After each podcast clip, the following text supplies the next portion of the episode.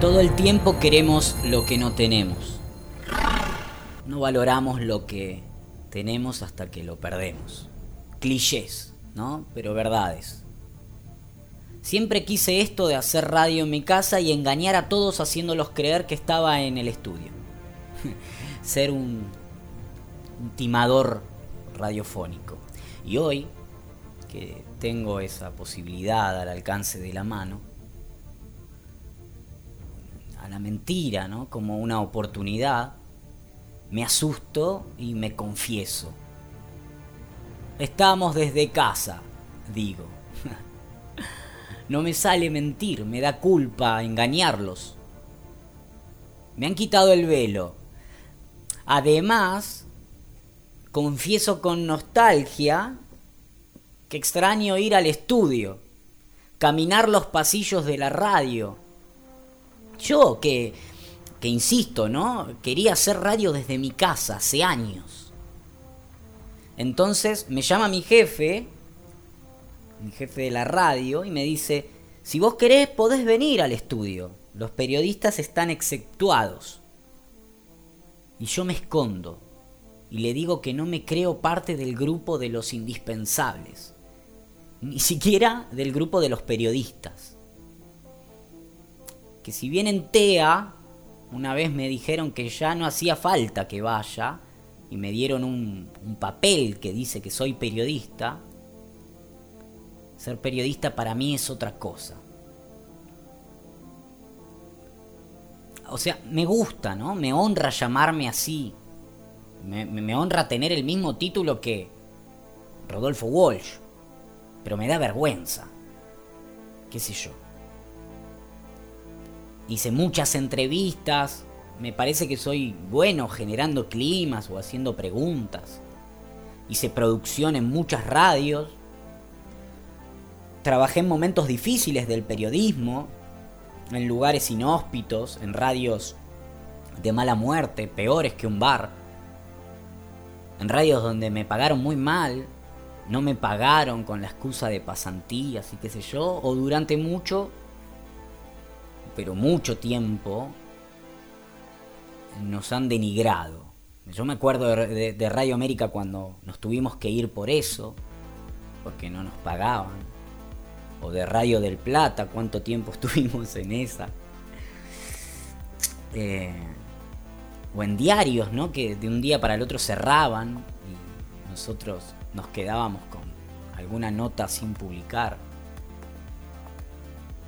pero colgarme una cocarda, ¿no? Por, ir a hacer lo que me gusta o tomarme un bondi a algún lugar lejos y nada más, qué sé yo, me da vergüenza. El periodismo es mucho más que eso. Entonces, decir, bueno, yo soy periodista, el indispensable, denme el permiso para ir a, la radio. Hay como mucho. Entonces me quedo en mi casa en una misión introspectiva, ¿no? De qué es lo que quiero, de cómo dar lo mejor de mí en este momento. Yo creo que las crisis, escrito sobre esto, incluso en, el último libro que publiqué, hablo de, de las crisis, lo publiqué hace seis años creo que las crisis sacan lo mejor de los mejores y, lo peor de los peores también. Y yo quiero estar en la banda de los mejores. Y pienso, ¿eh? Me pregunto, ¿cómo puedo aportar desde la radio? ¿Cómo puedo ser importante desde la radio? Desde mi programa de tele o desde mi, desde mi lugar. Y me trabo.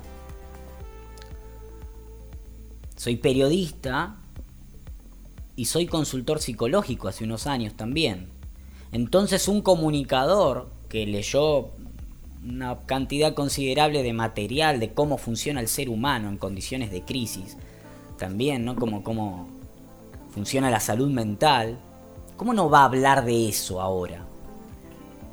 Pero me acobardo, me acobardo enseguida cuando me llega un mensaje tipo, Nico, ¿vos qué opinás de todo esto? Que siempre hablaste de las emociones y...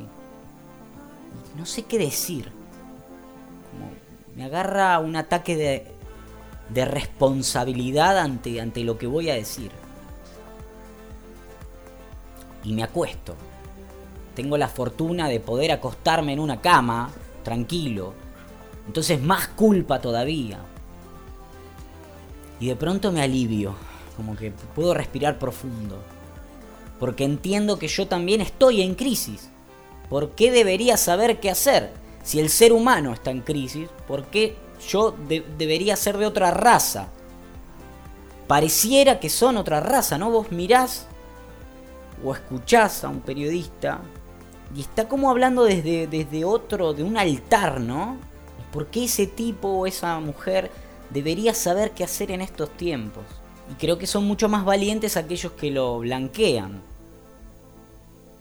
Me encantaría que algún periodista nos mire y nos diga, en vez de que, che, quédate en tu casa o nos hable de la curva o de no sé qué, nos diga, tengo miedo igual que vos, vamos a ver qué pasa. No le preguntemos a nadie, porque también va a venir un infectólogo que tampoco sé si sabe, debe tener el mismo miedo. Escuchemos música o veamos una película vieja, ¿no? Pero no, tratamos de hablar, ¿no? Entonces ahí en ese mambo, digo, ¿qué es lo que quiero aportar? Y no lo sé. Pero en la contradicción encontré una suerte de respuesta. Sé lo que no quiero aportar. No quiero dar noticias parecidas no quiero escribir el mismo titular y ni siquiera quiero leerlo en voz alta. No quiero apresurarme, no quiero sacar conclusiones de nada, no quiero perseguir ni juzgar, no quiero ser el policía ¿no? de, de las noticias que hablan de gente en medio de un caos, como si quien hablara no es gente, ¿no? No quiero ser el caos tampoco, ni quiero hablar de la gente, como, como si no se tratase de, personas como nosotros, y como acá se hablaba en tiempos muy oscuros, ¿no? La gente piensa que...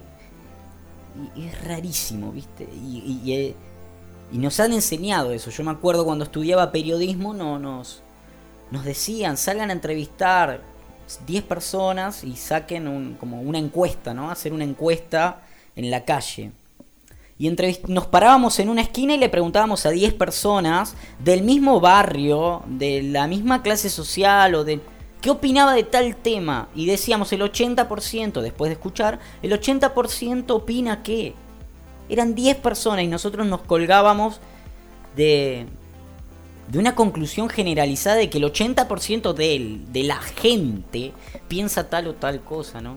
Qué irresponsable. No quiero ser el caos, les decía recién. Siente, a ver, siempre este programa fue un caos. Pero ahora que todo es un caos, no queremos aportar eso.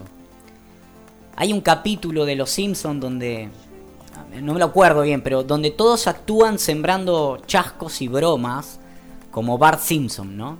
Todos son parecidos a él. Y eso a priori pareciera ser el sueño de Bart, ¿no? Que todos sean graciosos y hagan bromas. Pero a Bart lo, lo atormenta. Se convirtió en un plan muy aburrido para él. Que no le divierte. Porque le divierte ser rebelde en situaciones normales. Y ahora que todos son divertidos igual que él, él se aburre. Esto es CQP un tanto aburrido en medio del caos y tratando de ver cómo aportar algo. Cosas que pasan se llama este programa. CQP Radio es su apodo. Es el capítulo 3 de la temporada 14. Mi nombre es Nicolás Pisano, arroba Nico Pisano en todas las redes sociales, en Instagram, en Facebook, arroba Nico Pisano. CQP Radio, arroba CQP Radio en todas las redes sociales también. Mechi Cerrota es la productora de este programa, Matías Mosquera es mi compañero, Santi Sole, eh, Santi Caserly y Sole Tuchilo son nuestros operadores y quienes desde la técnica están haciendo lo, lo necesario para que este programa salga al aire. Eh, eh, también quiero saludar a los amigos de Enlace Lunático, que son el programa que nos antecede, que pasa muy buena música y que también tiene un poco de todo esto, ¿no? De, de, pasar aquellas canciones que no suenan en la radio. Y eso me parece fantástico, así que los saludo a los amigos de Enlace Lunático. El primer programa fue para los que han puesto el cuerpo en todo esto, ¿no? El segundo para los invisibles, para aquellos que quédate en casa es una tortura, para las víctimas del sistema. Eh, hoy se va por, por las contradicciones, por lo que no queremos ser. Eh, hace 14 años soñamos ser un programa y lo cambiamos 14 veces, por lo menos. Qué sueño trunco, se CQP. de eso también va la mano. La primera media hora les voy a leer dos o tres historias que tienen que ver con esto de refugiarnos en nuestros miedos o escaparnos ante el caos. Cuentos de amor que me gusta escribir con un poquito de música. Un juego que nos divierte hacer hace muchos años en CQP. Lo vamos a seguir haciendo. La segunda media hora será para mi compañero Mati Mosquera con El hombre que amaba los perros, los sueños truncos de la revolución rusa. Mosquera como siempre planeando ser aburrido en tiempos donde al parecer todos nos tenemos que divertir y compartir como cosas que nos divierten, bailar solos en el living, como si eso fuera fantástico. En el medio del programa más música hermosa y alguna entrevista que ha pasado por estos años de CQP. Todo lo podrán escuchar en YouTube, en Radio Cat, pero principalmente en nuestro podcast CQP Podcast en Spotify. Bueno, larga vino la presentación. Acá estamos nosotros, celebrando nuestras contradicciones, encontrando coraje y certeza en nuestros miedos y dudas. Eduardo Galeano escribió en el libro de los abrazos. Desatar las voces, desensoñar los sueños, Escribo queriendo revelar lo real maravilloso y descubro lo real maravilloso en el exacto centro de lo real horroroso de América. En estas tierras, la cabeza del dios Elegua lleva la muerte en la nuca y la vida en la cara. Cada promesa es una amenaza, cada pérdida un encuentro. De los miedos nacen los corajes y de las dudas las certezas. Los sueños anuncian otra realidad posible y los delirios otra razón. Al fin y al cabo somos lo que hacemos para cambiar lo que somos. La identidad no es una pieza de museo, quietecita en la vitrina, sino la siempre asombrosa síntesis de las contradicciones nuestras de cada día. En esa fe fugitiva, creo, me resulta la única fe digna de confianza. Por lo mucho que se parece al bicho humano, jodido pero sagrado, y a la loca aventura de vivir en el mundo. Eduardo Galeano, Celebración de las Contradicciones 2.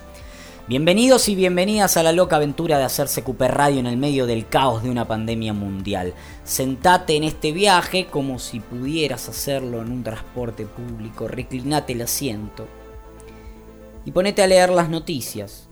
Las que te proponemos son viejas, incluso hablan de otros siglos, pero vigentes, como las historias de amor.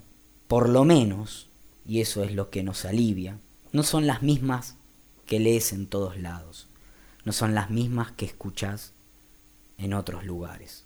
Eso nos alivia, es terapéutico para nosotros y se los queremos compartir. Ojalá disfruten de este viaje.